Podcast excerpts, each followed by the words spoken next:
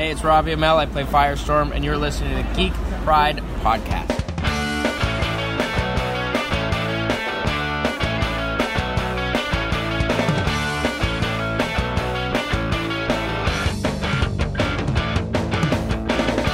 Good evening, everybody, again. Welcome to the Geek Pride Cast on this Sunday evening. Uh, technology has failed us yet once again, but uh, here we go. We're going to try this for the second time. Um, yes, so uh, tonight we have uh, we have a, a another set of guests. Um, but first off, we will um, introduce our our usuals, our regulars. Uh, so we've got Jonjo Cosgrove in person. Hello, everyone. We've got Mark Canty. Hola. Ah, he talks this time. uh, we have Peter Ray Allison. Good evening, everyone. And our special guests tonight, we've got C.L. Raven, uh, Lynx, and Cat. Hello. Hello. Hi, guys. So, first up, who are you? What do you do? Explain yourselves. Um, well, we're CL Raven, um, horror writers, ghost hunters, um, radio hosts, pole dancers, um, burlesque dancers, um, Queens of Animal Army, and Mistresses and Macabre. probably the people keeping Red Bull in uh, in money. so keeping Red Bull in money. so, uh, where where do we start? Well, it, it is Halloween after. In fact, in fact, let's let's go for the animals first because you know we saw you with some some stick insects earlier, and you were talking about snakes. What what mena- what menagerie of animals do you have? Um, it's currently grown over lockdown because um, all the animals we have are re- have been rehomed from other people. Um, so we currently have a 10 year old rabbit, which is like super old. Um, we've got four guinea pigs, um, four cats. All one's technically not ours. He lives with us and his owner visits him every now and again. Uh, we've, we've got a dog and then three corn snakes. Um, and then over lockdown, we took on four degus, two hamsters. What's what's a, and- what's a dagu? uh, they're kind of like a cross between like a chinchilla and a rat and a squirrel and a gerbil. yeah, it's these Wow. like they kind of look like sort of smaller, less hairy chinchillas with tails, basically. We didn't Surprise- know what we surprise didn't look. know what they were, but someone needed the, a home for them, so we were like, "Oh, we'll take them." And then, so when we went to pick them up, we were like, "Oh, that's what we're taking home." Okay. okay. and then three gerbils as well, three baby gerbils. Um, yeah, three corn snakes, and we did have um, an iguana, but he he died on Tuesday. Oh shit. Um, he was 24 and a half, so he he did really well. He's older than some of our friends. And um, so, and we liked him a lot better than some of our friends. Uh, so so no big animals then, not no no you know, no dogs or anything. Oh yeah, no, we, we have a dog. Uh, he's gone to bed. Um, sleeping. He's a lurcher, so he just sleeps all day. All right, okay. And um, we want pigs, but our, our mum keeps like putting a pet ban on in place, and then of course, well, we've got like twenty three pets, so it's hmm. not working. but apparently, it's a definite no to pigs. She's a soft touch then, is she, your mum? It's- Well, if it's like guinea pigs or hamsters, we can win her round easily, but she keeps saying no to more snakes. Do they end up in her bed? Is that why? Do they sort of kind of? no, they're actually the most well behaved. Well, except for Charlie, who's the one that escaped under the floorboards. But other than that, they're like the most well behaved of the pets. Right. Oh yeah, we we have the thirty stick insects as well. Yeah. the Indian stick insects. So that's like 55 animals. Well, stick insects don't count because like they live in one tank. Fair point, yeah. Like themselves as twigs. what What do you feed the stick insects? uh, brambles. So it, it's really cheap. E- Every week we go to our local park with a pair of secateurs in a bag and we just help ourselves to all the brambles in the woods. All right. Okay. So they're vegetarians and they don't do sort of like you know like lice or I don't know Uh, small things. No, stuff. no. The the um the snakes eat frozen mice, so that, that's not too bad. I my one of my exes, well, she one had ha, had pythons and stuff, and it was always escaping. But another one used to have a gecko uh, called Amy Gecko after um, the the the band Amy Echo. But uh, it, I used to be I used to love when she fed it like live crickets and stuff. It was like a little like a, like a little thunderdome. So you'd like she'd sit there and there'd be this gecko, and she'd throw them in, and then these things would be running around, and it would be stalking them. And I was like, oh, is he gonna get it? He's gonna get it. Slightly morbid, but it was kind of cool in the See, same we, way. we went for iguanas because they were vegetarians. We didn't want to have to feed them like live things. But like back then, the vet was like, "Oh, they lived till they were about ten, and and yeah, Kyla was twenty four, so that was a pretty bad estimate on the vet's part. But Twenty four. yeah, he, Wow. he was really old. So he and the snakes like they had their own bedroom. So we had a reptile room, so uh, which we're redecorating at the moment because we couldn't do some. Well, we had two iguanas, so we built them. Well, we stole our mum's wardrobes and converted them into iguana tanks. So then she'd get new wardrobes, and so they had a wardrobe each. So they took up most of the bedroom because it's only a, a nine foot square room. So these tanks are like seven foot long, and um, or like three foot wide. So they were huge. So but so we couldn't decorate once the tanks were moved in there. And now twenty years later, um, it was our sister's old bedroom, so we moved them in there so she could never move back home. Wow. Did you get on with Oh, your sister? yeah, as long as we don't live together, yeah. Did you tell her? Did you just let her walk back into the room and scream? And then we were just like, oh, you, ca- you can't come home now because like we've moved the reptiles into your bedroom, and um, but she she doesn't mind. She's like, uh, she's got loads of uh, animals too, so uh, she she doesn't mind. She knows she's not allowed back. Um, wow. Well, that's uh, and uh, how how are you and the animals finding lockdown? Oh, we love it. Yeah, we're, we're not very socially anyway. And like when we were like seventeen, we had like really bad social phobia, so we didn't leave the house for ten years. So we're practiced at this. So this is just like going back to how it was, and it's great 'cause no slow drivers. And our And- friends are like, "Oh, we miss you," and we're like, "How are your pets? Can you, we see them? Can you like send us photos?" so we do miss like we do miss our friends' pets, but we quite enjoy lockdown Well, anyway. So. We're quite honest. We do tell them that their pets will always get greeted first, so that they know where they are in the hierarchy. they they get used to us eventually, and yeah, no. So we're loving it 'cause we don't we don't have to leave the house. So yeah, it's wonderful. Apart from walking the dog every day, but other than It was that, upsetting the first lockdown Yeah. our chip shop closed, so that that was a, that was that did re- that did make it a lot harder. But they've stayed open now. They've reopened as a takeaway, so we're all right. Yeah, so uh, we're happy now. Like lockdown can continue forever. So you're So, uh, happy, you're happy enough about the the impending one on Thursday then? Oh, it doesn't affect us because in Wales we're in the firebreak one. Ah, uh, yes, different. It's just for England, isn't it? Yeah, Yeah. Our, our our lockdown ends on November 9th, so we'll all we'll be allowed out when you're like was like- locked down until December. I think Boris said to our first minister, "So are you joining us?" And he was like, "No." Hashtag no. Yeah, You so crazy bastard. Been there, done that. They Yeah. wouldn't Wales any um, money for furlough staff in the um, firebreak lockdown, and then Sir Boris was like, "So you join us for the nationwide lockdown?" And our first minister was like, "No, Yeah, do can one, buddy. any money." Uh, it's the same in Northern Ireland as well. I, I'm just sort of mindful. Um, like I, you know, I, I, as much as lockdown's a pain in the ass, I, um, you know, whatever sort of makes it get over quick, you know, what makes things go quicker because, you know, we've got Christmas and stuff coming up and, um, you know, I wouldn't mind seeing my family and stuff. So it's just, you know, I don't see them very often. They're all in Northern Ireland. And, uh, the concept of having my first ever, and I've been in Manchester 20 years now, uh, my first ever Christmas in Manchester is going to be very daunting. so, like, I always go home and my mother would be so unimpressed if I can't get back to Northern Ireland. Manchester would be an independent nation by Christmas. yeah. Oh man, yeah. There's there's rebellion a brewing already and stuff, and I'm just like, oh.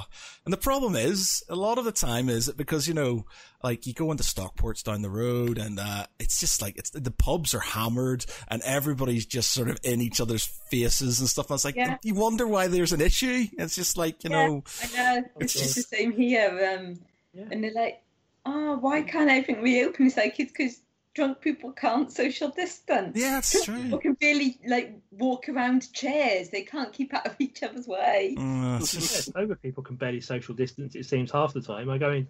I actually had panic attacks going back a couple of months back, going into town, because you'd be walking around and people would just like be brushing into you.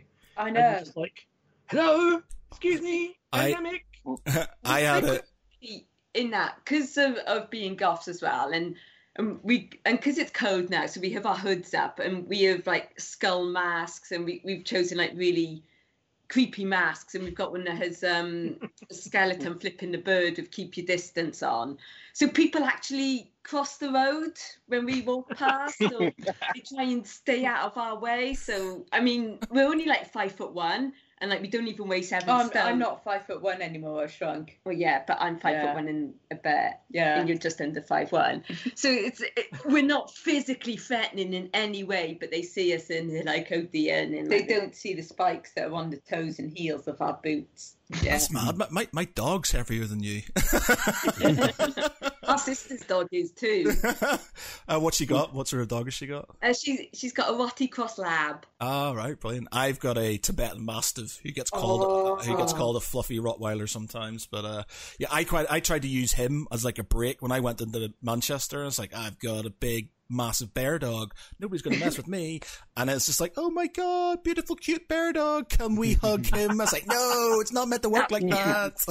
Yeah, like Don't that. think of it as social distancing. Think of it as melee range. Yeah, I, I was. I, ca- I I started turning around to people, and as much as I hate doing this because he's not like, I was like, oh yeah, yeah, you got to watch guard dog. He's, you know, he's a, he is a guard dog, but he, you know, out in public, he's he's fine. But it's like it's like, oh, um, he won't, he won't be. I'm not sure if you should come near him and stuff, trying to warn people off that he's this rat beast that you know might rip their throats out if they come near me and stuff. And I was like, but yeah.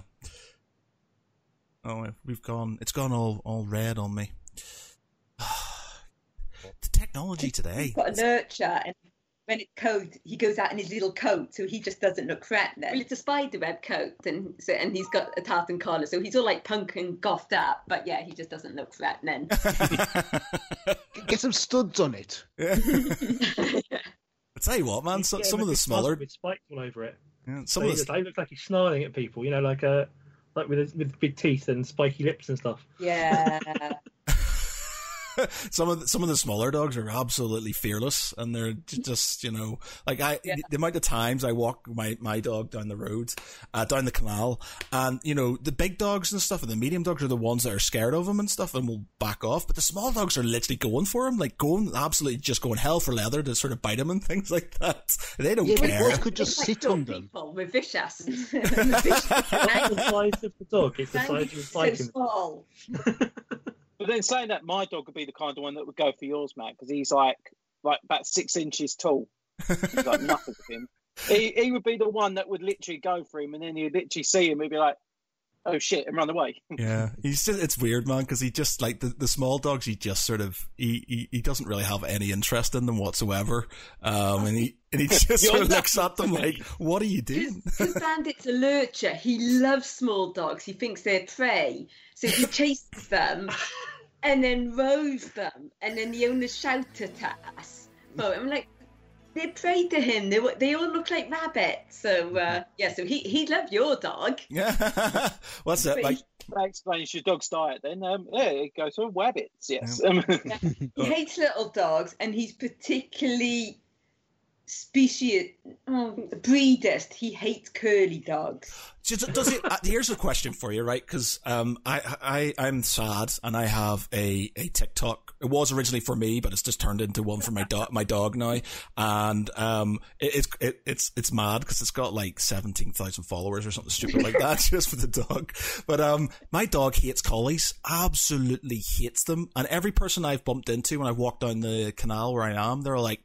Yeah, my dogs don't like collies either, and I'm just wondering, is it a thing that collies just have that vibe about them that dogs yeah, hate? they, they, they do. They're like, Very intense. yeah, because um, got a best friend who's a collie, but she's not like other collies. But he hates other collies. And Yeah. our next door neighbour got a collie pup during lockdown, and so we have to like every time we see him, we have to say to Bandit, "No, that's Ziggy. That's your next door neighbour. Stop barking at your neighbour. You know we like them." But yeah, no, he doesn't like collies except for his his best friend. But yeah, she she's a totally different collie to normal. She's not like intense and. But yeah, collies tend to be like quite wired, don't Mm. they? Yeah, Yeah. yeah. It's just like I thought it was just Boz being an asshole, but uh, you know, it just seems that generally collies tend to be not like. But the thing is, like, because my dog's massive. And when he goes mental, he goes mental. They look at me like it's my dog's fault, and I'm just like, it's just he doesn't like collies, I'm afraid, and, and you know, No, it's definitely a collie thing. Yeah. yeah, and it's just I feel bad because I like I like collies, but my neighbour's dogs ha yeah. Yeah, Meg um, is Bandit's collie's collie friend, and even she's not that keen on collies. so yeah, I'm I'm glad that because I was just like it must be you know because every time I see a collie now I'm just like he doesn't like collies and there's another breed it's like um it's kind of I, I'm not sure it's called I think it's called a Barnet or something but it's basically um it looks like a like a Bichon Frise but it's massive it's big and it's like it's kind of you know fluffy but it's um I, don't know what it is but Is it a Samoyed? Mm, mm, I don't, I don't know what's it called. I'll have to look that up. Somebody mentioned that one of the live streams I did and stuff. Um, but whatever it is, he doesn't like that dog either. Uh, so it's like these two dogs I have to keep an eye out for. So it's like collies. I'm like, yeah. So 90, percent of the time, if there's a collie there, he's going to go ballistic. So I have to hold, hold him up. Sometimes he's fine, uh, but this other dog, there's been two encounters with black versions of this dog, and he's gone ballistic at them as well. So I'm just like, right, okay. So yes, these are the two dogs you do not like, so we'll keep you away from them.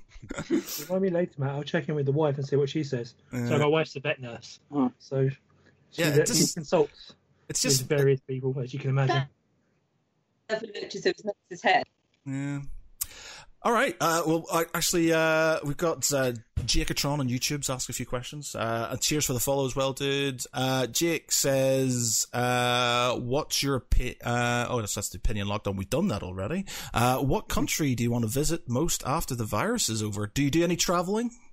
Oh yeah, we well, love. we used to. yeah, before lockdown we did. Um, So just letting the cat in. we were we were meant um We went being we were meant to be in Sweden this year. We went to Sweden last year because we were doing a signing in Sweden's oldest bookshop. Um, so we had a friend who lived in that town, so she sorted it for us. So we went to Sweden, and um, and that was lovely. And then yeah, we- we've done Paris, we've done Venice, uh, we've done Las Vegas and San Francisco. We we uh, went Did you to do- Alcatraz. Did you go to Comic Con? Did you have you done Comic Con? No, No. we haven't. Oh, it's amazing. Hooray. Yeah, we, we met at HorrorCon though about four or five years ago. Yeah. Sheffield one. Is that where we met? Yeah. 'Cause That's I, right. I know it must have been a. Yeah, so yeah, that one that we got banned from. Um, uh, our aim we, we we were hoping to go to Japan this year for Oh, our that'd be awesome. So Japan is every year we're like, oh, we're going to go to Rome or Pompeii, and then it didn't happen. And luckily, it didn't happen this year. Otherwise, we would have been quarantined in Italy. Um, on our list, but we do want to go to Transylvania as well. Mm. We, we've got like a whole list of all the places we want to go, and Oh, Prague, because it's got that uh, Sedlec Ossuary, the Church of Bones, Oh wow. and um, and We- you've got we ba- catacombs. we basically plan all of our holidays around creepy places that we want to go. Uh, one of uh, one of the girls who uh, does some uh, does some articles and stuff for us and some book reviews. She's Romanian, uh, and so she she did actually some because I'm always banging on about Transylvania and things with her, and she uh, she uh, did an article about Vlad Tepes and uh, you know how in Romania he's like a folk hero. Yeah, yeah. yeah, So yeah, it's uh, that's actually a good segue because that moves on to the whole reason why you're probably here. Not to talk about your animals or my dog, uh, but yeah, the, the the the books. So you, you're both you're both horror uh, co horror authors. Um, So, is there any sort of sort of within that sort of genre? Is there any sort of angles you go, or do you do pretty much everything from Uh, ghosts we- to We psychological? Yeah, we particularly love paranormal, although our last few releases have actually been historical horror based on uh, real life events um, of Edinburgh in the 17th and 18th centuries. So we did the plague. So yeah, we did the plague in Edinburgh. In, Which set us up well because we made our own plague masks, so you know we're fine for lockdown.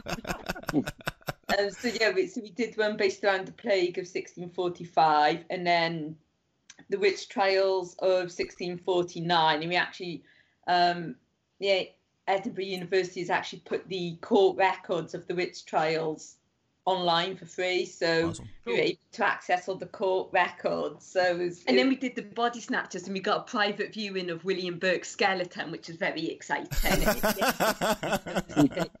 we've been tra- every time we went to Edinburgh, we were tracking him down, and we found him piece by piece. So this one shop on Victoria Street has a card case made out of his skin. So that was the first piece we found, and then we went to the Surgeons Hall uh, Museum on another visit, and we found a notebook made out of his skin. And we love the Surgeons Hall Museum is a, a surgical and anatomy museum, and we loved it. And then, like after an hour, our friends were like, "Oh, we we got bored, so we're going in the cafe." And we're like, "Yeah, yeah, we won't be long." And then, like three hours later, they were messaging us again, going, "Where are you?" And we were like, "We're by the kidneys." And we were like, and Our friend uh, was on dialysis at the time, so we took photos of the kidneys, and we were like, "Just pick one, we'll bring one home for you." okay. and We're wonderful friends. So wait a like, minute. we- Who, who is like- that? Who is this guy? Who's this guy? Whose parts of body parts you're sort of you were hunting down? William Burke, he um, Burke and Hare were the famous so-called body snatchers, but they were actually body snatchers. They were just murderers. Oh, right, They were too lazy to do it again. But Were they the ones who were selling bodies to sort of medical um, Yeah. practitioners? Yeah, because people there was a whole Yeah. thing about sort of people who were digging up graves and things so they could sell the bodies for medical experiments and stuff. yeah, It was good money. It was like 400 quid the body in today's money. And we're like, oh, you know, like Yeah, no one's watching the cemeteries at the moment. that would a tattoo. That'd be brilliant. Um, so yeah, generally the body snatchers would dig up the bodies um, because there was um, five medical schools in Mm. Edinburgh, and they were only allowed to dissect the bodies of um, murderers who were hanged, but there was only 15 murderers hanged a year, so that wasn't enough for the body snatchers. And it used to be the the surgeons and the students who would dig up the bodies, but then the criminal gangs moved in and they made good money from it. But Burke and Hare ran a lodging house, so they just killed their lodgers. And If they owed them rent. yes, Yeah. if the lodgers owed them rent, they would kill them and get the rent money from the doctor instead because they would deliver fresh victims, so they, they got a better price. And it was Dr. Knox that they delivered them to. So, and then eventually someone um, cottoned on to the fact that they were actually killing people and selling their bodies. We had three guinea pigs that we named Burke Hare and Dr. Knox as well. Like, massive fans. Wow. Wow.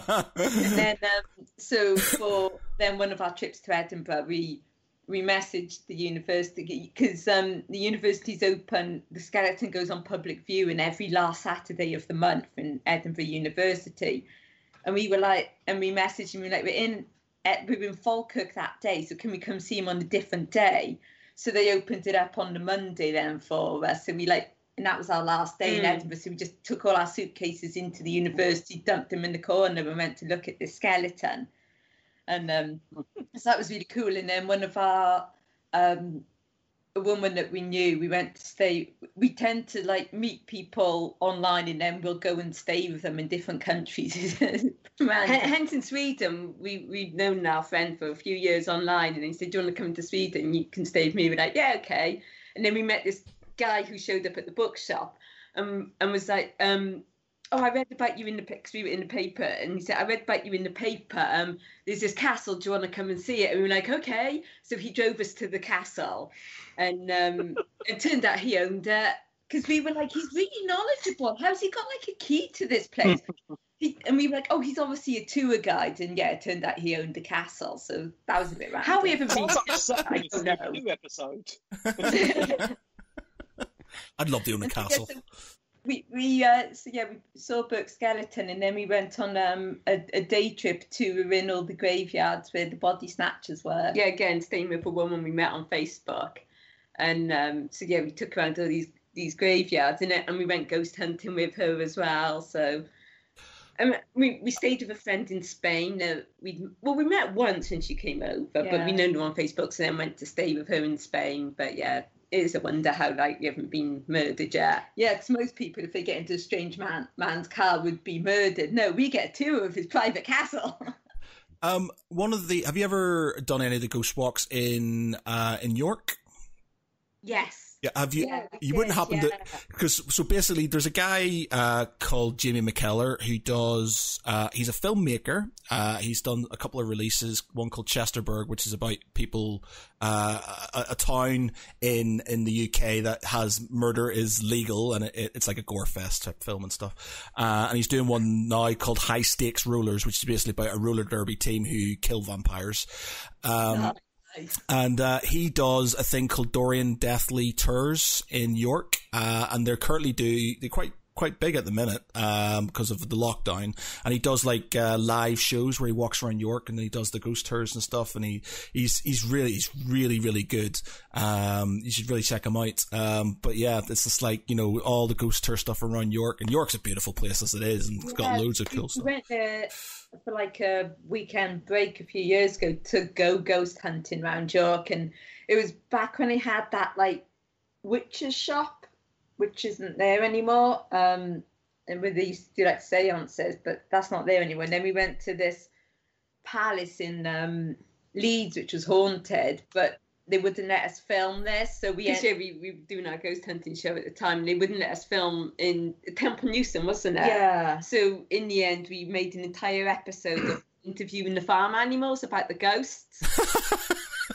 They, they weren't very forthcoming, Oh, and the only ones that would speak to us were the chickens. They they had like tons of stories to tell, but sheep like we'd be like to the sheep you seen any ghosts and they just like move away but we did that round um, bodmin we hired bodmin jail and it was just like five of us but Uh, ladies, ju- can you just uh, repeat what you were just saying there? My my OBS just kind of went and, and died on me. So yeah we um it was like shut these idiots up. yeah, you literally just started. So we'd interviewed Oh. these farm animals about the ghosts of temple newsam and then um but they they all avoided the question except the chickens who, who were quite knowledgeable about the ghosts and we suspect they're now in like witness protection. But um a few years ago we'd gone to bodmin jail and we drove around the moors and every time we saw sheep and there was a lot of sheep we'd wind down the window and go have you heard about the beast of bodmin? And the sheep would get up and run away. And so we would just again drive a bit further, roll down the window and yell, "The beast is coming!" And the sheep would again run. Uh, we're easily amused, and then And despite that, like we contacted the guy in charge of Bodmin Jail and said we want to hire it for ghost hunting, and um and he said, yes, I've watched your videos, and we were like, oh no, and he was like, you can have the jail, but just like, don't molest the mannequins. and we were, oh, that's like our favourite part of ghost hunting, especially if there's mannequins there. So that was good. There was just five of us there, and we secretly wanted to sleep in the jail, so we deliberately didn't book anywhere to to stay, stay. and we didn't tell our friends this. And then as we got to the jail, our friends were like, "So where were we sleeping tonight?" You're looking at it. the jail, and they were like, "Oh, they let us sleep," and we were like, "Well, we're hoping they will." And they were like, "What if they say no?" We were like, "Gonna have to sleep in the cars then." But they did actually let us sleep in the jail, So so all of like two hours, but still. so it it it did work out in the end. Our, our friends weren't like overly amused of us, but we were just And then like we napped on the drive home because it's like five hours. We were tired, so then we'd stop at services and nap for like ten minutes. And then we found out, like a few years after that, that they were actually doing a demonstration using the working execution pit. So they were going to hang a dummy. So we messaged one of our mates and we were like, they're doing a live like hanging of this dummy in Bodmin. Do you And, want like he makes models, so like we were the only like we were like he you know, he, he can take time off like us. Because Right? like us, he didn't doesn't have like a proper job, and we're like, should we should we go? So we picked up our mate and we drove all the way down to Cornwall, and it took them all of thirty seconds to hang the dummy. So that that was worth but they it. let us go in the uh, in the in the pit and under the sort of so we could see the pit under the dummy as well. A film crew were there interviewing the owner of the of the jail, and um, my phone went off and ruined their interview. and you can see because we watched the interview and they desperately tried to cut it before Alice Cooper blasts in, but you just hear the opening notes to Poison right at the end.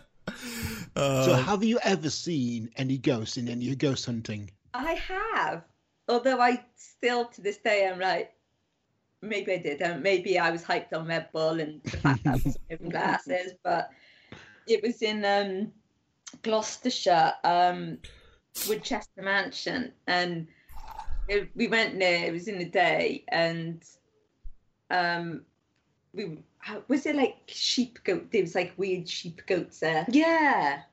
and we were chatting to them and then we set the camera up and um I, I saw someone in the window above the door and I was like, look, it's a ghost in the window. And then not thinking it was a ghost because it's just, you know, a person. And then um when we got inside, because the window was like literally just above the front door, and we got inside and we looked up and there's no floors. The floors like 15 foot back from the window and I was like, oh, oh, well, I couldn't have seen anyone because there's no way she could be standing at the window. And then just sort of forgot about it. And I was like, I wasn't wearing my glasses, so I probably didn't see someone.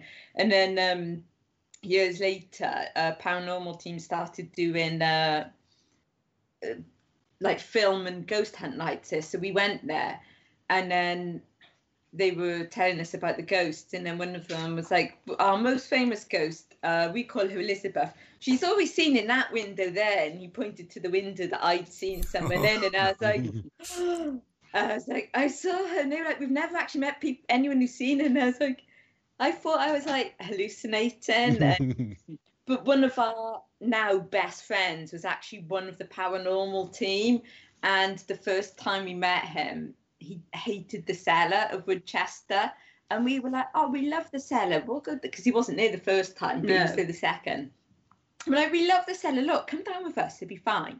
So we took him down to the cellar and took him to the farthest room, and then we ran out and locked the door. And I we- don't know why we You're horrible friends. people. left. We've been friends for like You're four friends because you like his animals. You don't like him. That's what it was. We, I we get- did have a go- gorgeous dog called Freak that he sends us photos Ah. like every now and again. and, when, and when he tells Freak we're coming, he gets so excited and he goes and sits in the window and waits for us. yeah, um, it, it's Dave. It is. He's he's usually all of the cons with us. He's like six foot bald, like us, covered in tattoos and piercings. He's got ginger beard, and yeah, he makes like props for films. So he's going to make like a prop for one of our films if Mm. it ever gets made. If COVID buggers off and we can actually do it. Because you also done a fair bit of filming as well, haven't you? Yeah, um, we worked on um, an independent horror film called Clown Face, which is now like doing quite well, I think. It's in- finally out. It was like three years ago. Yeah, and I think it's been doing quite well in like the festivals. The the music guy has been winning like loads of awards for it, and it was our first time of being any eh, involved. And we actually only got involved in it because our mate Mark was like doing this film, and we've got a goth character, and she's like your size, so come with your clothes, and we're like okay.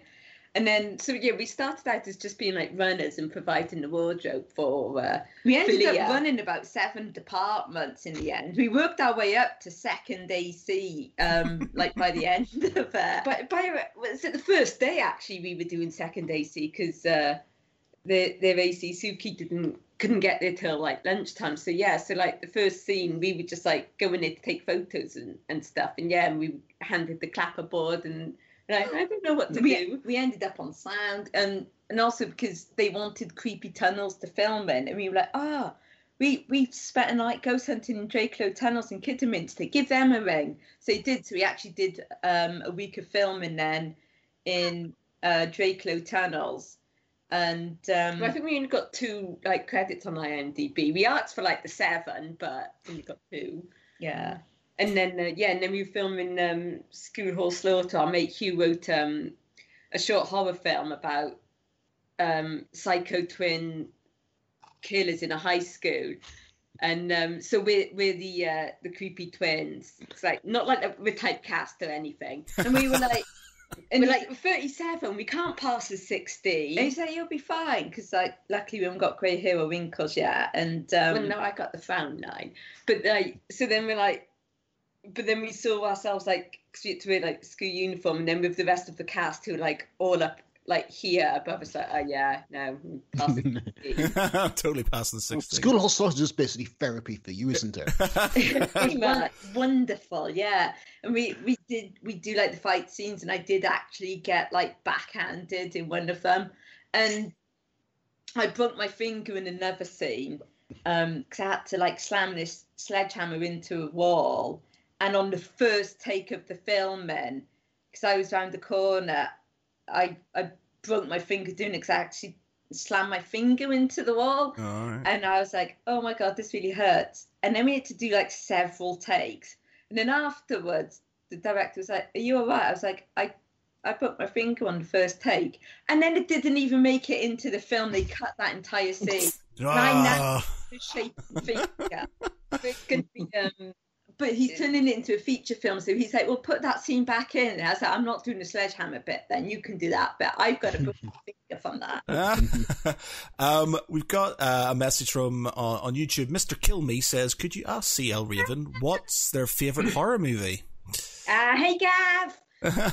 um, oh, I don't know. Silent Hill. Silent Hill, probably. Oh, That's Sean a- Bean, awesome. Um, because oh, um, we've got also the siren of Silent Hill as a text notification, so it's really fun in the post office when everyone start when like the old people start looking around going, "Can you hear an air raid siren?" And we're like, no, no, not not at all. "Can't hear that," but so do love. Train to Busan as well. Yeah, that's really Oh, and good. Tucker and Dale versus Evil. Not sure I've seen that. That is Oh yes. yes. It it's a That's horror good. comedy, absolutely brilliant. But we Alan Tudyk's in it. He's fantastic. we are having a do the other day. and um, we've been watching a, a lot of like Asian horror recently. Yeah, our mate made the mistake of signing into his Netflix account when he was here. Now our Netflix account, and then like we heard the gold message him going, "We got locked out. What's your password?" and we were like tweeting about being locked out of, of his account because like he had he had the nerve to use it at the same time we wanted to use it. And we were like, this is not fair. And we were tweeting about it, going, when the Netflix account you're hijacking is like being used by too many people. So one of our other Twitter friends messaged us, going, I've set you up a, net, a Netflix account on, on mine. You could here's your login details. Like, this is amazing. Aw. We've got like two Netflix accounts now. But then saying about horror films, obviously with Halloween that's just gone on, what have you been watching over the last few days? What's been your your Uh, go-to? Well, last night it was. Oh, hang on. Um, it was the Six Finger. There was a Korean horror, and There was a Polish horror before that. yeah, nobody sleeps in the woods. that was pretty good. Yeah, um, Vampires versus the Bronx. That was really good. Um, and then we watched for no, the Bridge Curse. That was um, Thailand horror. Yeah, I think so. Oh, and um, oh, the Third Eye, which is uh, Indonesian horror. That's really good. That's really good as well. Oh, that is a sequel. That's the only one I've heard of out of all them films. and we just go through and go, oh, that looks interesting. And our mum's like, is it another one with subtitles? Train of the Dead was weird. Oh, yeah, Bridge Curse. Um, Session of Hannah Grace, that was good. Aurora, that was. Uh, I've heard none Are you on the. Netflix account now, looking through it? Um, yeah, this is what we've been watching. Yeah, Um, I, I watched Insidious last night and oh, was I love that. I, I do you know what I I thought it was going to be scarier than it was. Um, it's like there's some parts in it which you know are are pretty scary, but in general, it sort of starts off really sort of like meh, and then it's like oh something super scary is going to happen, and then it sort of dies down a bit, and then at the end it's like all right okay well. I, I yeah slightly let down, but I I, I, I yeah I wasn't Yeah. It's what, it's There's what suspense though, and mood We like rather the than- Conjuring films, but the Conjuring 2 really annoys us because um, Lorraine and Ed Warren had nothing to do with the um, Enfield Enfield. poltergeist. Absolutely nothing to do with it. And then that was Harry Price, and then like we were sat there in this, like we went with our mate Neen, and we were sat there going, "Well, this is factually incorrect," and then she was sat there going, "She's um, uh, a scenic artist on film," and she sat there going, "The the like paintwork on the doors are terrible." And she sat in the wall. She was like, "That's shocking." She's was like, "I could do a better job with my eyes closed." And we were like, "It wasn't the Warrens involved in this. It was Harry Price." So we were like moaning throughout the entire film. Uh, the the Enfield one. I remember there was a game uh back back in the days, like um, we're talking like, uh, like when early nineties and stuff. There was a game called Ghost uh Ghost Stories or something. It was like back in old school like CD ROMs and stuff, and you, you went around this haunted mansion and you you looked for clues and stuff like that. And Yeah. yeah, and it had um it had the sort of tapes from the Enfield um poltergeist in there, and it, it basically it talked you through what happened, and it had all the, you know that you know him talking to the to the what's your name? Morris, and he, you know stuff like this, and it's just like and that was freaky, you know, as a as a kid, and you listen to that, you're like, holy shit, this is this is pretty freaky. I like the fact you say CD-ROMs are old school when like, Like, some we- of us grew up with floppy disks and BBC computers. Oh, it's, I'm I'm I'm I'm 39, so you know I, I had I had 14k modems, floppy disks, all the whole lot and stuff. It's just that you know at the time was sort of CD-ROMs are still technically old school. I remember cassettes. Twenty four we still have cassettes. We still have VHSs. Oh yeah, what was that poltergeist thing? That was a Harry Price one, the one where we got like towed off for trespassing. Oh, oh I get the impression you get told off for trespassing. A guy chased a guy like came at us with a mallet once. Um, Oh, come on, you must have filmed that. Come on. No, but annoyingly we didn't. We got escorted off the premises of Denbigh Asylum, and the guy, our mistake of just parking at our mum's bright orange mini at the gates and just walking in, and then um 'cause we do a bit of urbexing as well, and we'd hear the Oh no, no, don't do it! No. oh OBS, how I hate thee sometimes. Oh. um, sorry, ladies, it, it just cut out there for a minute. You were talking about uh, getting kicked out of um, some building. Manor. Manor, yeah. Denbigh Asylum. It was. Yeah. We we parked our mum's orange mini convertible outside the gates and just walked in. middle of the afternoon. And the guy was like, "What are you doing here?" And we were like, "Taking photos." And you said, "Can you leave?" And we were like, "Can we just take some photos?" he's like, I don't mind, but the guy with the dog is going to be here soon. but one of those photos is the front cover of our, our book, which was based there, so that was all right. And then um, we got caught trespassing Talgarth Asylum. That was quite embarrassing actually because the, it's known as one of the toughest ones to get into because the locals patrol. And so we heard this van. So we ran and hid behind this bush. And we were like, the guy's not going. And then we realized that it was not a very thick bush and he can blatantly see us hiding behind it. And we were like, it's really awkward now. And so we just sort of skulked out. And he was like, what are you doing? And we were like, researching we like some of our family were here. We just wanted to see what it was like. It's like total. and he just like looked at us and we were just like trying not to look even shiftier than we were we drove off and then um we managed to like all the doors and windows are smeared with anti-vandal paint. But luckily we're skinny so we managed to climb it squeeze in through these windows.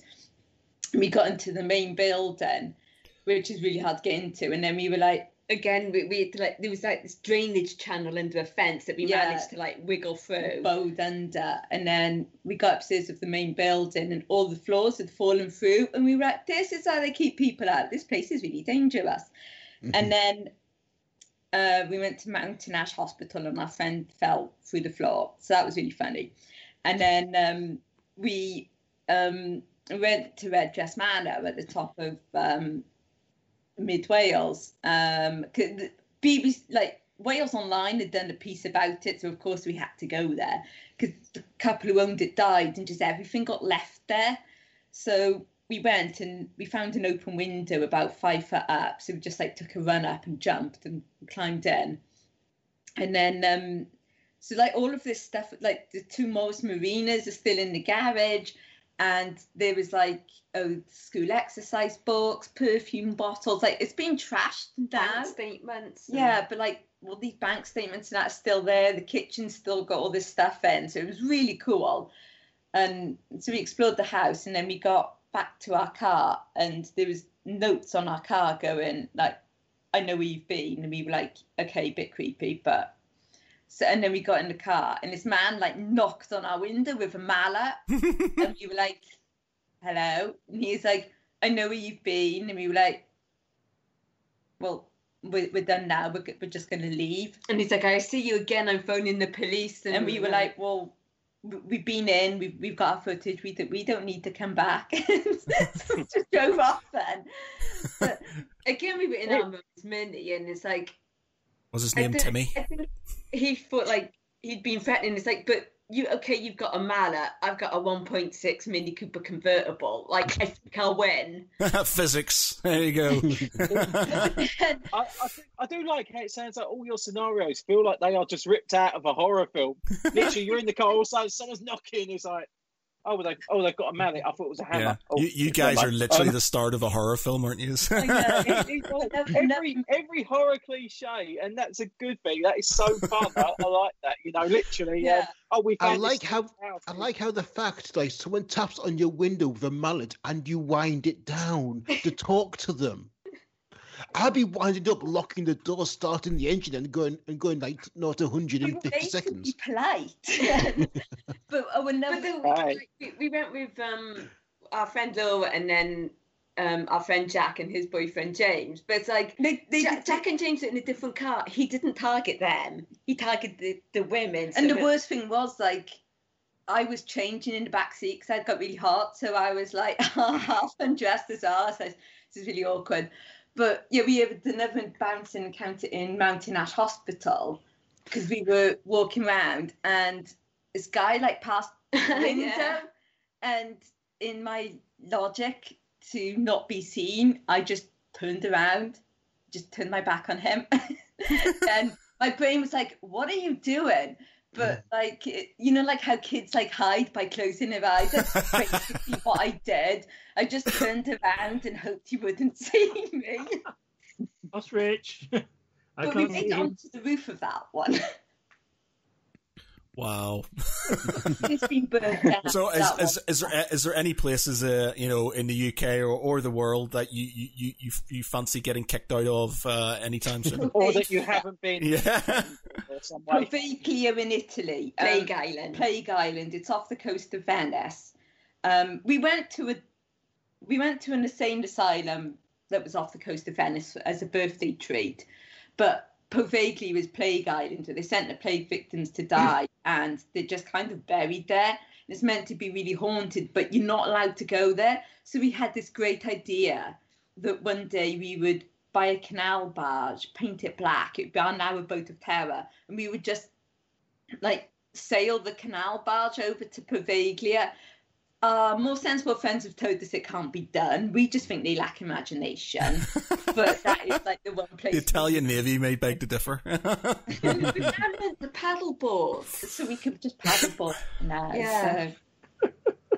I- Excellent skills that will help us. Oh, we're like learning Italian on Duolingo, so we're hoping that we'll get fluent enough to be able to persuade someone with a At boat. least- to See, take us this- there. At just least if bring you a- learn a bit of Italian, you can talk your way out of prison. Then when yeah, you do just get just bring a roll Exactly. twenty. Just bring a, And a- uh we make sure to research trespass laws before we go to different countries, just in case. just just bring a just bring a D twenty with you and roll high, and then go. Oh, I got Oh, a no, I got a nat twenty here. Always get ones. we all, we always crit fail. Yeah. Uh, not on like if it's something like really stupid, we'll get a twenty. But if it's like really like important in battle, then I got turned into a centaur once. I lost both hands in one campaign. sounds sounds very familiar. Sounds very familiar We to need you. to introduce him to your brother. Yeah, my brother, my brother crit. Uh, well, no, he didn't crit fail. We had a, we had a, we have a current campaign going on, and um, one of one of the players. We were in a festival. Well, he's in the festival, and my brother was like, "So, can you tell me are these potions fake or not before I buy them?" So the the wizard turns up. You know, I'm a fucking wizard. I know all this shit. And he rolled a nat one. And I went, "Yeah, they're all fake."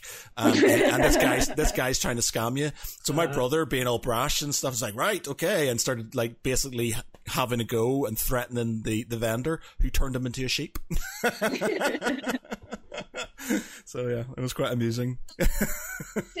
As when lockdown did ease, although we're back in it now, we did actually join the circus. So we've now learned circus skills to help us get into buildings better because we Right. can now like do trapeze and shit. So, Be able to climb ropes. yeah, and we can climb ropes now and like silks is like terrible but we'll ignore that we can climb ropes and we can do trapeze now and um when we go when it reopens we'll be learning flying trapeze so we'll, we'll like we'll be able to rig something up and like just fly into buildings now or escape in dramatic style at least you can like sling material over like Telephone wires. telephone wires yeah. and just trapeze our way down so we should be okay now I love to Yeah, live in your head. there's- It's you can see There'll be future long stories which involve impacts from from a, from a certain night and visits to hospital at this rate.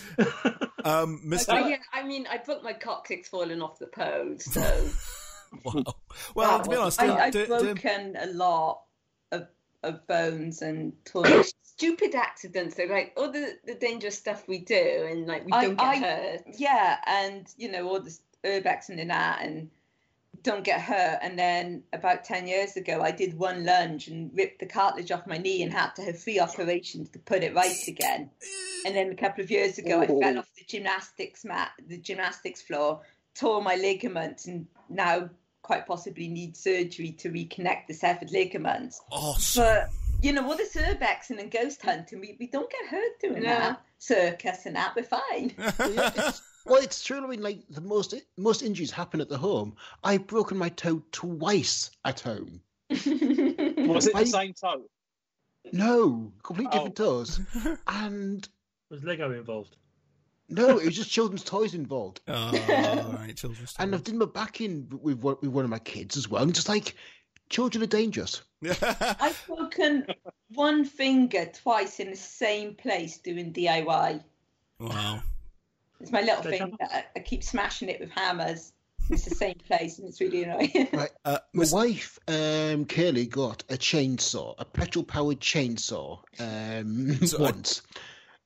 Like you know, uh, just doing some work down at the field, and this she went off quite happily one time. Said, "Listen, when you go to cut the branch, cut through it.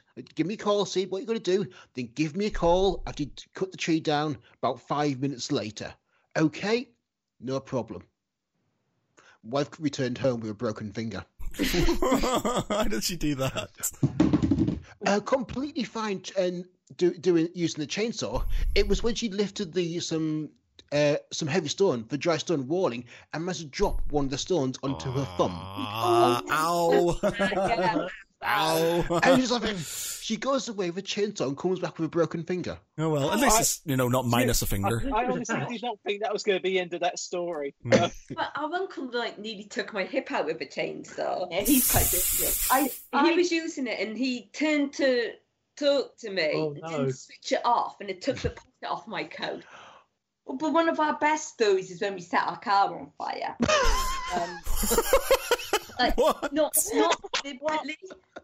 Like um, We're, we're accidental arsonists. we we've got these um we've got these old Renault fours. They were our first cars, and they're parked at the bottom of the driveway because they don't work anymore. Not because it set on fire; it worked after that. But um, They worked after being on fire. yeah, one one of the the cars uh, needed um uh, Head gasket. head gasket done, and the, the guy was like.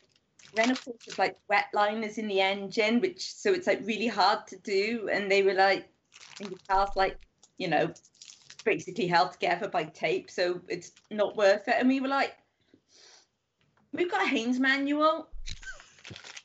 We'll, we'll just do it. So we we Mark, took the the car apart, we stripped the engine down, following the Haynes manual. We didn't have smartphones then. Yeah, so this is like years and years ago. And then It was like 12 years ago, I think, because yeah, our sister was in the hospital giving birth to Brooke. Yeah, so we, we stripped we stripped the engine, took it down, got the cylinder head skin, put a new gasket on. Um, and then when I was putting the exhaust manifolds on, I, I dropped them on my finger and broke a finger. And then it, it was all going well. And then we sprayed some carb cleaner and it all went back perfectly fine.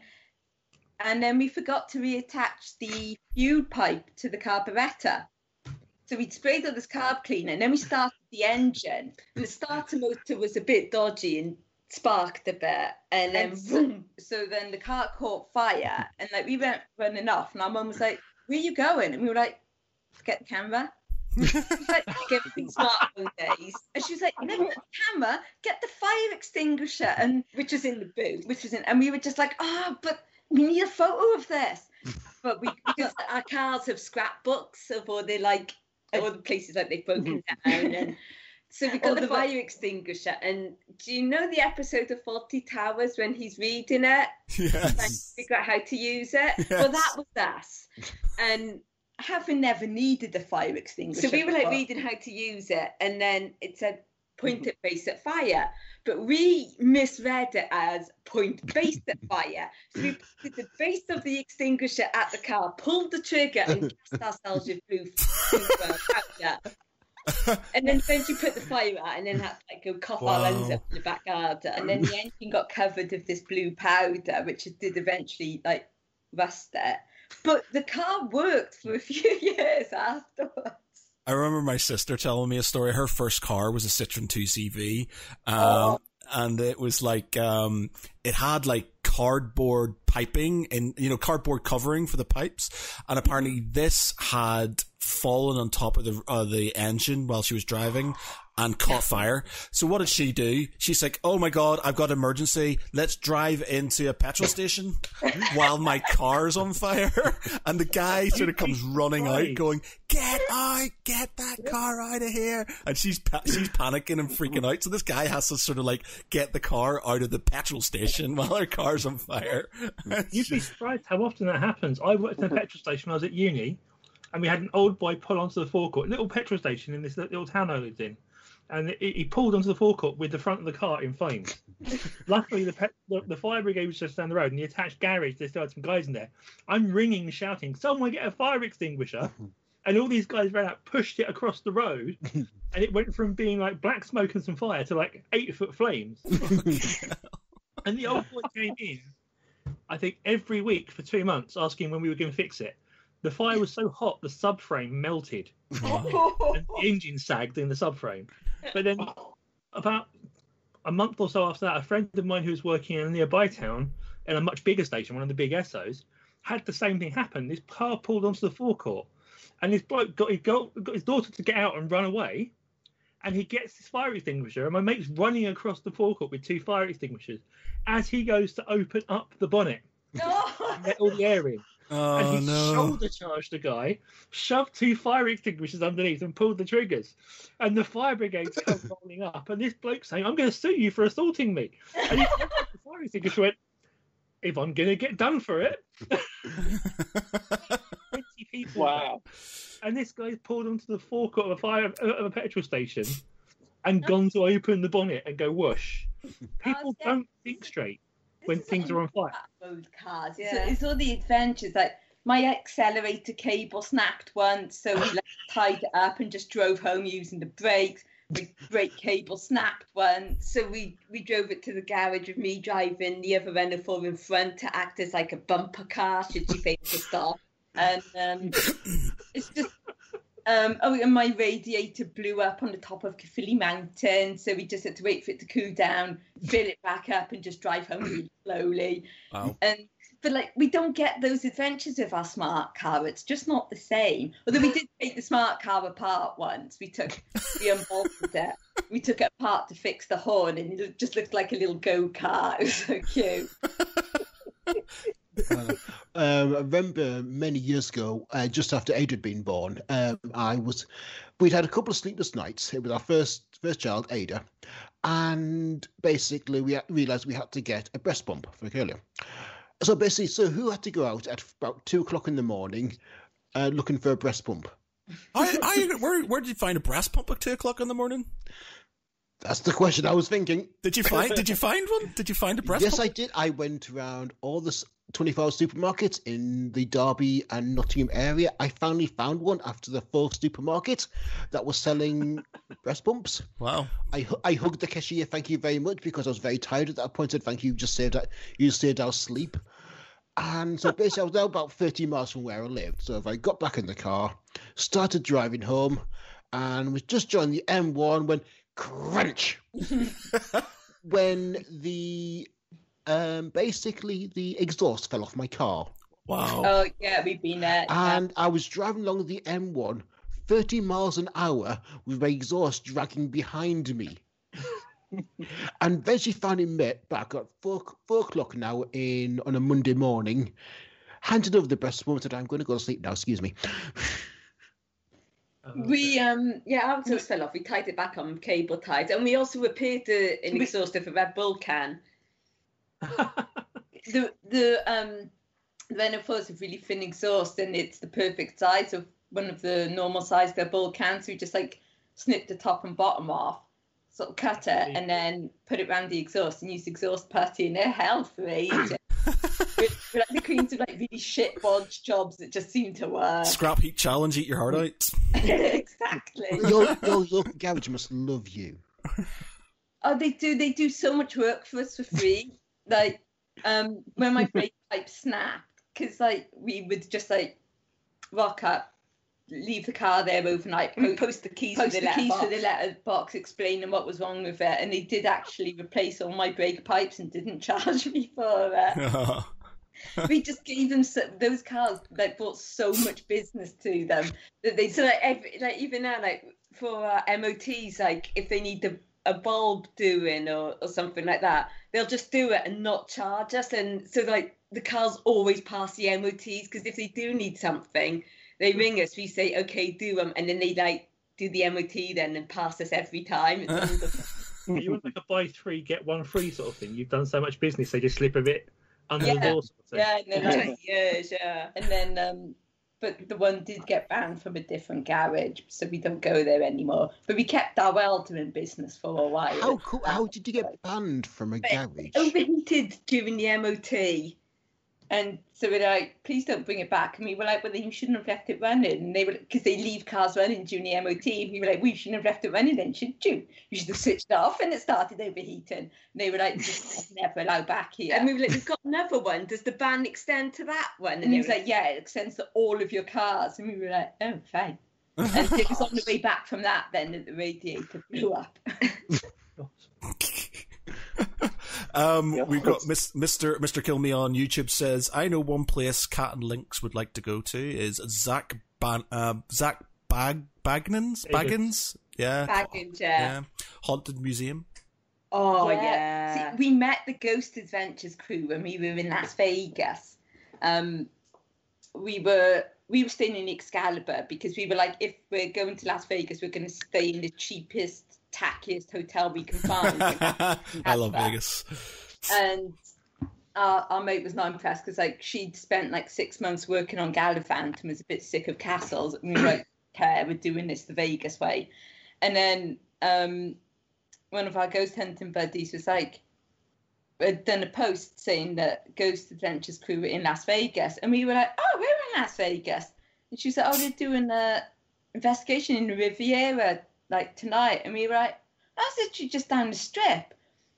We'll go along. So we, we got a bus and down the strip, and we showed up, and there's this massive crowd, and like so they'd been doing like a camera piece, and that, and the, the all these girls were just like mobbing Zak, and we so we went off and spoke to the others, and we got photos with the others, and they they were really nice, and we were like, we're not going to get a picture of, of Zak because girls were just like grabbing him and taking selfies, and he was starting to look like really pissed off. And I tapped him on the shoulder, and I was like, "Can we have a picture with you, please?" And then like someone shoved a child in and got a picture, and I was like going to Lynx like, "This is not happening." Like all these people just mobbing him. And next minute, somebody grabbed me.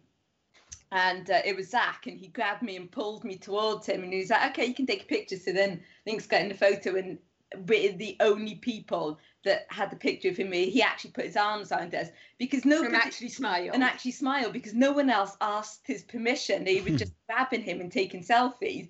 Whereas we were like, you know, being polite and going, could we have a photo with you? So yeah, we were the only ones then that actually got like a, a proper like nice photo. And then during the investigation, then because we posted the, the photos on Twitter and tagged them, and then Billy tagged us. Um, uh, Billy messaged us on Twitter then saying that yeah, it was really nice to meet you, and it was whilst they were doing their investigation in the hotels. We were like, that's really cool, and everyone's like, how was Zak then? And we were like, don't care. Billy was really nice. so everyone's like really jealous that we got a photo of Zak, and we were just like, well, he wasn't a nice one, but yeah, we want to go to his haunted museum so like we can like smuggle stuff out and start our own. What what else did what did you what else did you do when you were in Vegas? Um, we went to so many museums. Uh, this is Theo. We, we, yeah, we, this is the cat bum we warned you about. This is Theo. This is the cat that technically doesn't live with us but does. Um, we went to the Mob Museum and we did death poses against the St. Valentine's Massacre wall. Um, And then we there was an electric chair, so we were pretending to to electrocute each other, and we were just like jiggling like that. And then we got up and got our bag, and people like applauded and we were like, um, and they were like, oh, that was really good. And they were like, so you work here then? We were like, no. And they were like, I thought you were like, you know, like scare actors. And we were like, nope. just Yeah. like messing around with the props. And um, so no, we we did a helicopter ride into the Grand Canyon. Wow, yeah. And And we, we took some rocks home as a souvenir, and then only afterwards found out that there's apparently a curse attached if you take rocks from the Grand Canyon. we were fine, But but our the rock sister like had like had like a lot of accidents. and like her her partner lost his job and she broke her ankle and then like we found out about the curse and we were like oh maybe it's true and she was like why and we were like we didn't know they were cursed We're like, it's more exciting than the key ring. So it's like a piece of Cursed rocks. and a curse you get a big rock and a curse. My sisters went to the Grand Canyon. All they brought me home was a curse. Uh, I went to Area 51 back in uh, 2005, and I managed to bring back one of the signs from that, that line, uh, Groom Lake Road. So yeah, but that going to that was a surreal experience because you're basically driving along Grove Lake Road, which is like the closest point you can get to Area 51, and you're going motion sensor, video cameras, more video cameras. Oh look, so quite a few video sensors along there, and it is really is just. It's not so much Big Brother is watching you; it's watching you and pointing a very big gun at you. uh, and like about, about a couple of minutes after, you went in a zigzag. yeah, but we got to kind of the closest point and stopped, and like we kind of walked along about you know about a good meter before the line you do not cross. And a couple of a couple minutes afterwards, this big black Humvee turned up, and on the ridge behind, and was just watching us the entire time. Didn't get out, didn't say anything, just sat there watching us. oh it's like that guy um, when we were hiding behind the bushes in Talgarth Asylum that's what he was doing And then, we- so after about, as we were just messing around, like throwing around um, paper plates and going, look, a UFO. And after about 10 minutes of that, we got a bit bored and started heading back. And we traveled along, like the roads in America are just straight. Yeah, Yeah. yeah. They, do, they don't turn, they just go straight. And I kept looking back, like for a few hours, kept- and I kept going to my mate, Chris, and going, Chris, there's a black Humvee behind us about 15 miles. And that kept going, going for about six hours. wow that's So- dedication yeah, that was just very surreal and somewhat unnerving. What it was was it was just a good uh, it was a good stand uh, a good sort of bystander who saw that there was a crazy man got inside your car and you were about to get murdered. Quite probably. Quite probably. Yeah. So you went to the um in the Luxor hotel. They had like a bodies exhibition, So you know where they skin like dead people and put them on display. Yeah, I we saw that when we were in Vegas. So that was really cool. And then they had the Titanic exhibition, and that was really interesting. And we, then we basically just did museums. yeah, and but like our mate was was a bit. Oh, and you befriended the homeless guy on the bridge. Oh, we did, and his and his staffy, and uh, he proposed to us, and we were like, "No, we're going to San Francisco now." Oh, San Sorry. Francisco. And then, um, but in the Excalibur Hotel was a weapons shop. So we, we bought like decorative daggers. We put them back, and our mate was like, Why have you bought daggers? And we were like, Are you kidding? Like, they're really cool. And she was like, But you got into trouble in Gatwick for trying to take cranberry raspberry squash on the plane. And um, and she's like, but you've got weapons. We're like, but it's America. This is acceptable. So she was convinced that we would have our luggage seized because we get into trouble in airports. Um, Can't think why. and yeah, it's like on the way there, like I had my cranberry raspberry squash seized, and I kicked up a fuss about it, and then I got lost, and um, and uh, but I managed to get them back by because the this security guy like took my took my bottles of squash off me and my passport, and then like dumped me right back at the security gate. So I just went to like the other line and just put through the bottles of squash, and that they let me go. It was like 20 minutes till we were boarding, and I say to him, like, you took my twin off. Where is she? And he's like, well, what does she look like? I was like, Me. Um, oh my! I got into oh, I got into an argument in the last Wales Con in Telford. Um, over I- being a twin. over being because like they give you the trade wristbands and you're only supposed to have two per table. But of course we go with our mate dave and we took our mate andrew. And usually we get away with the And sometimes if- hiding If you keep previous wristbands and don't put them on tightly, you can slip them on and off. so we're if they're the same color so i went to get the wristbands doing like pretending i hadn't had them. But this guy was like a total job's worth and he was like i've given them to your table. I was like no no you haven't. I've just parked the car I've just come in, I've come to get my wristbands. He's like, I've given them to you. I said, no, you didn't. And I pointed at my table. He's like, well, I gave them to your table over there. He's like, I gave them to you. I said, no, you didn't. And then I said, you must have given them to my twin. And he went, no, I didn't. I was like, well, you, must have done because you didn't give them to me. He's like, no, I didn't. And um, he, and then he made the mistake of telling me to calm down. And then I got scared, especially then when like he denied that I was a twin. And then like I spent the rest of the con having to hide whenever he walked past the table so that he didn't see two of us there. And because yeah, he was Yeah. yeah. No, I, I remember. I'll never forget that con. he was so wet. I, I but, well, basically just like for the um, benefit of the listeners, um, I basically gone to Wales Comic Con uh, with the hope of kind of trying to back some interviews. Didn't work out, and but then that was a slight oversight, shall we say, in planning because they hadn't considered the fact of like it's going to be torrential downpour, and also they didn't put in makes it gets better. And also, they hadn't considered the fact it's on the same time as um, the football club, local football club, was having a match. So Oh, all the parking was completely um, taken up. And because, like, where usually park, which was in a nearby um, shopping estate, they said, well, you can't, you can't, you can only park here for an hour if during football matches. And so basically, I kept having to slog 10 minutes back to the car, move it to a different car park, and slog back in torrential downpour. The third time after this, I was getting somewhat miffed. Uh, you, you, wrote was- a, you wrote a scathing review on the website. Yes, yeah, um, wet, cold, and claustrophobic, I think. Yeah.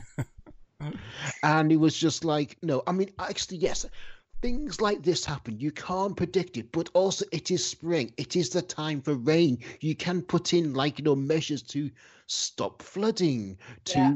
put mats down. And that was Do- the first time we were in the marquee, where you were always in the sports hall, in the, and the only time you put us in the marquee, it, it flooded. Dripped all over our stuff. Yeah. Yeah, it's just- it leaked. It was just, yeah. And I saw one guy who was dressed as um oh um Drogo from Game of Thrones, and he was blue. He was going blue. As he put it, it was got a bit cold to start, but now I'm just numb. I think, yeah, that's called hypothermia. It's Yeah, the yeah, I don't think we took our coats off all day. It was freezing. No, but the coldest one we did was Whitby Goth weekend, and um, they left the doors open, which was really annoying. It was three degrees, and we were camping. because we refused to pay a hundred pounds a room. We was like the camp night was fourteen quid a night, and it was in So we, we so we camped in three degrees, and the only source of heat we had for the entire weekend was in the toilet block.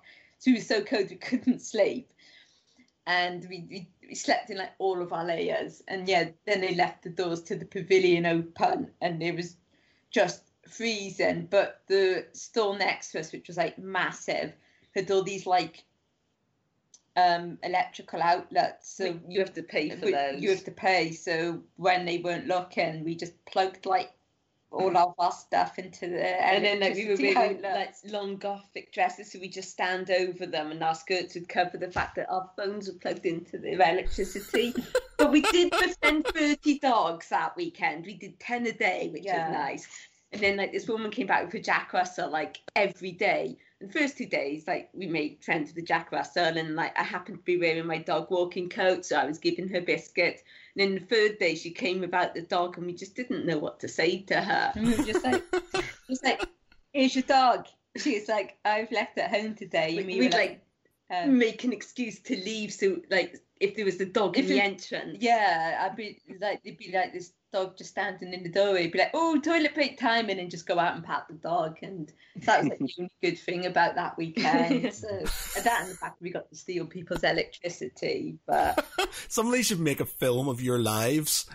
just nothing, not So horror. Just you, just random. following you guys around. Just- Film, films have to make sense. Oh, this could be a perfect documentary, though. Come yeah. I just like what do you guys? You know, just like- I I went actually at the Sheffield con that we met Pete at. I nearly got locked in the toilets with Linnea Quigley, and it's like that was just really random. I was like peeing in the stall next to her, and then like a security guard's like, "Is anyone in here?" And I hear this American voice going, "Yeah," and I was like, "Oh yeah, me." And then like got out of the stall, and she came out at the same time. And I was like, "Oh my god, it's Linnea Quigley!" And I was like, "I love your outfit." And she was like tiny. She was like shorter than me, and um, I to her, I was like, I really like your dress. And she's like, oh, thank you. And she was like, it would be quite fun if we got locked in here for the night. I was like, it, it would be. And then I just got chatting to her and she was really nice and she complimented my outfit. And so, yeah, that's like one of like my major claims to fame is that I was nearly locked in um, the con toilets with her. So, like, be exciting. it's just like that. Um, and we once it, it was an ex friend's birthday, and we decided that like, there's this lake in Cardiff called Grove Park, and they hire out rowing boats. So we decided for his birthday we were going to dress as pirates and hire rowing boats because we thought it'd be really funny. So we dre- we dressed up and we made him dress up, and we went to the lake, and the the the boats were not available for hire. We were a week early, so we were just stuck at this lake dressed as pirates. I mean, we could have gone home, but we didn't. yeah, we were like, oh, well, we're here now. And then we heard the voice going, it's just like fancy dress. And we turned around, and it was Jamie Roberts from the Welsh rugby team. And we were like, can we photos? So we've got a photo of us dressed as pirates with this enormous rugby player. And then, like, other people kept coming up and were like, oh, can we have photos taken with you? So I don't know whether they thought that we knew him or whether it's just because we were just at this random tourist attraction dressed as pirates. But We, we always get people wanting to take photos with us. It's usually Russians. Russians love us for some reason. And then once we were in um, Greyfriars Kirkyard in Edinburgh, and this guy was like, "Oh, can I have a photo of you?" And it turned out he was Motorhead's roadie. no way. yeah, and he wanted a photo with us. We were like, "Oh, this is nice." But yeah, Russian tourists keep taking photos with us. They're just like, oh, like to have a photo with you. And we're like, oh, okay. Or, or then, like, Japanese tourists take photos of us. Yeah, so- yeah, because like or Chinese tourists, because Yeah. like because twins are lucky, so like they like taking photos of us, and we're like, And, like, friends who aren't, like, used to it get, like, really creeped out by it. And we're like, just go with it. It just happens. Just, you're going to end up in some strangers' photos at some point. But yeah, and um, Yeah, weird things just happen to us. yeah, because when we were in Sweden, because we were in newspapers, because we were doing the um, the the signing at the bookstore. We then went to a different town in Sweden, like about an hour away, and people kept coming up to us and saying, "Oh, I saw you in the newspaper." And we were like, "It's just so random." But Um, uh, uh, before we go, actually, I, I wouldn't mind asking you how. Um, I, for, for, for my chagrin, I've never read one of your books, unfortunately, but I, I will. not people have you. You're in the majority. but how do you, how They're do you, really good to be. do you do you write? Uh, uh, are they they're co-authored? So how do you com- how do you uh, combine your your sort of story plot lines Well, together? Um, uh, it, it may shock you, but we're really shit at planning. So we don't. We do it. Um, and we'll come up with like a vague idea, and then one of us will write two pages, and then we'll switch over, and the other one will. We'll read through and go, okay, so that's what we're doing. It's And kind like- of like the, the like the chain letter. You know, like yeah, with those letters where you like write, and and that's Ma- it. ma- Mad Libs, how is we it? We don't really discuss it, and we'll just go and read what's been written, and then just carry it on. So it's quite nice because like sometimes I'll go out and I'll be like, oh wow, I didn't see that coming, or you'll be Mm. like, oh that's really good, I didn't see that coming. So it's always a nice surprise then. And then we'll do like one of us will do like a full edit of it once it's done, and then the other one do a full edit of it. And we like use different colours then so we can see what's been added. but since lockdown started, the laptop now triggers migraines, so I can actually no longer work. So Oh. I'm having to go back to using pen and paper. So at the moment, we're just writing true crime articles. So Lynx has to do the research on the computer, type it up, and then print it out for me, and then I'll make turn it into an article, and then give it to her so she has to type it up, then on the computer, and then again like print it out so I can edit it because otherwise I can't work. So it's like been really annoying. So it's like things like Skype are okay. It's the white background though of the the sheet that causes issues. Mm. Um, so like literally all of our social media is now in dark mode. but um, so yeah, we don't sort of discuss it or sort of sit down and go, so what what should happen now or anything. We'll just be like, we'll just see how it goes, and it it somehow works. Like you know, somehow in our lives we've not yet been murdered by random strangers. So So accidentally killed ourselves. Our mum's still surprised that we're, that we're still alive, to be honest. Having heard your stories, I'm surprised as well. I, I, I would ask because um, I know a few people that have um, been writing for a while. Some people have been um, really that they say writer's block is is arguably one of the worst things they come up with, and sometimes Yeah. something that they probably plan that's like three months of writing takes them about two or three years. Has there been any instances where you've had an idea and all of a sudden it's just you've just crashed, and then you thought, how do we now carry on, or how, and then has it taken you then like a long time to actually get it done? Not when we've started something. yeah, when we've started something, it's usually uh, it's usually fine, and we we carry it on. But since lockdown, we haven't like had any Well, ideas. since before as well, like um, we we were like really struggling, so we opened a pole studio um, beginning of the year, which um, pandemic wasn't mentioned in the SWOT analysis. Yeah, we did a whole course of Business Wales and had to say what our strengths and weaknesses and threats were, and no one talked about the pandemic. And seven weeks later, I feel they let us down. Yeah. on seven weeks later, it's like temporary closed, and then and then we started teaching in our garden. So we kind of put writing a bit on hold, but we haven't had like any new ideas re- sort of recently. So we and then when the migraine started, then couldn't write. So we're now just we, we do true true crime articles now to sort of tide us over. I'm, I'm doing a pole dancer magazine as well. So at the moment, because we've got the writer's block, we're instead doing non-fiction. So we've just Mm. shifted to a different. Um, do you find doing the non-fiction stuff is maybe giving you ideas for when you do actually get back to your fiction writing? Um, no, it's different, isn't it? Non-fiction's Yeah. easier because like we can be Mm. funny. Um, but Yeah, and also the the research because it just kind of like writes itself. Once you've got all the research, it's just like it's just like a puzzle, isn't it? Just putting it in in yeah. order. Oh, and then we did start doing these random diplomas. So we now have a, um, in lockdown. So we've now got a diploma in cryptozoology, writing high Egyptian hieroglyphs, so we can go and raid tombs now.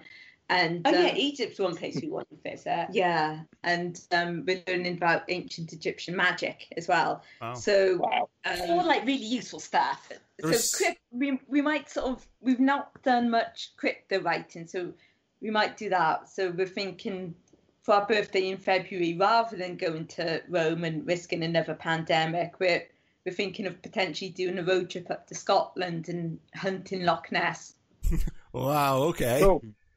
Do, do you think Please, Loch Ness? Do, do you think film Loch me. Ness exists? we really hope loch ness exists but we really hope the monster exists because like bigfoot we're like absolutely no way that that creature doesn't exist but like you know there's still a chance for nessie Well, and um, I've got a friend who I just found out recently believes in Bigfoot, and I was like, "What? Really?" I was just like, "But Loch Ness." I don't know. They'd have to have a. fa- Somebody did like a, an analysis on it. They would have to have a certain amount of those types of creatures. I don't know if they're di- what sort of dinosaurs they were. Um, Yeah. Oh, the plesiosaurs. yeah, Yeah, they would have to have X amount of those with them that for that to you know for it to survive and for it to be unless it's you know very Well, very like, didn't they recently find that megalodon shark, which was like 400 years old? Well, yeah, I'm, I'm sure you, you, it could be, it could be quite old. Um, you know, I, you know, I, I'm quite skeptical about most things, to be honest. I, I'm one of those really super boring atheists who's like, science, I don't believe in things. Oh, But, uh, yeah, we're You know, we're super, we're like really skeptical, but we really want them to be true. yeah, So yeah, I, I Um, get that. I, I, I have a feeling it's just like, Lovely. I would love there to be magic and uh, monsters and stuff like that around. It's just like, it's just like, I just can't, it just doesn't seem right. Oh, see, like um, one time, um, like we we started gymnastics a few years ago when we were really bad at it, but for our coach's birthday, he decided we were all going to go to a casino. So we were like, oh, we'll do like, because we sometimes like dabble in like witchcraft spells because it's just fun. And we were like, we'll do a gambling spell to help us win. So we did that like the night before. And no, it was the day. It was on the day, Mm. and then so we were telling them about it, about the spell, and they were just like, "It's not real. It's like it doesn't exist." Because exist." then we need the picture of like a, was it like a tiger or something? Yeah. and, and like we, Tiger with money oh yeah, and and a green candle. We didn't have one, so we we, we found a picture of a Oh. leopard with a rapper called Tiger. So we were like close enough, but we were the only.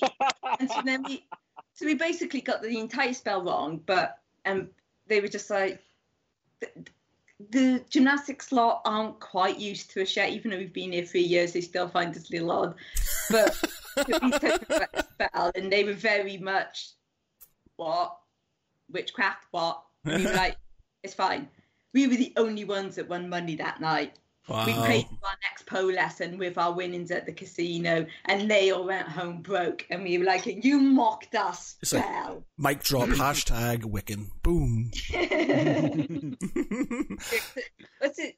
Yeah, I think we we told like one of our favourite jokes, like with, that we used to weed out the weaklings, and they didn't laugh. And we're like, oh, it's the wrong crowd.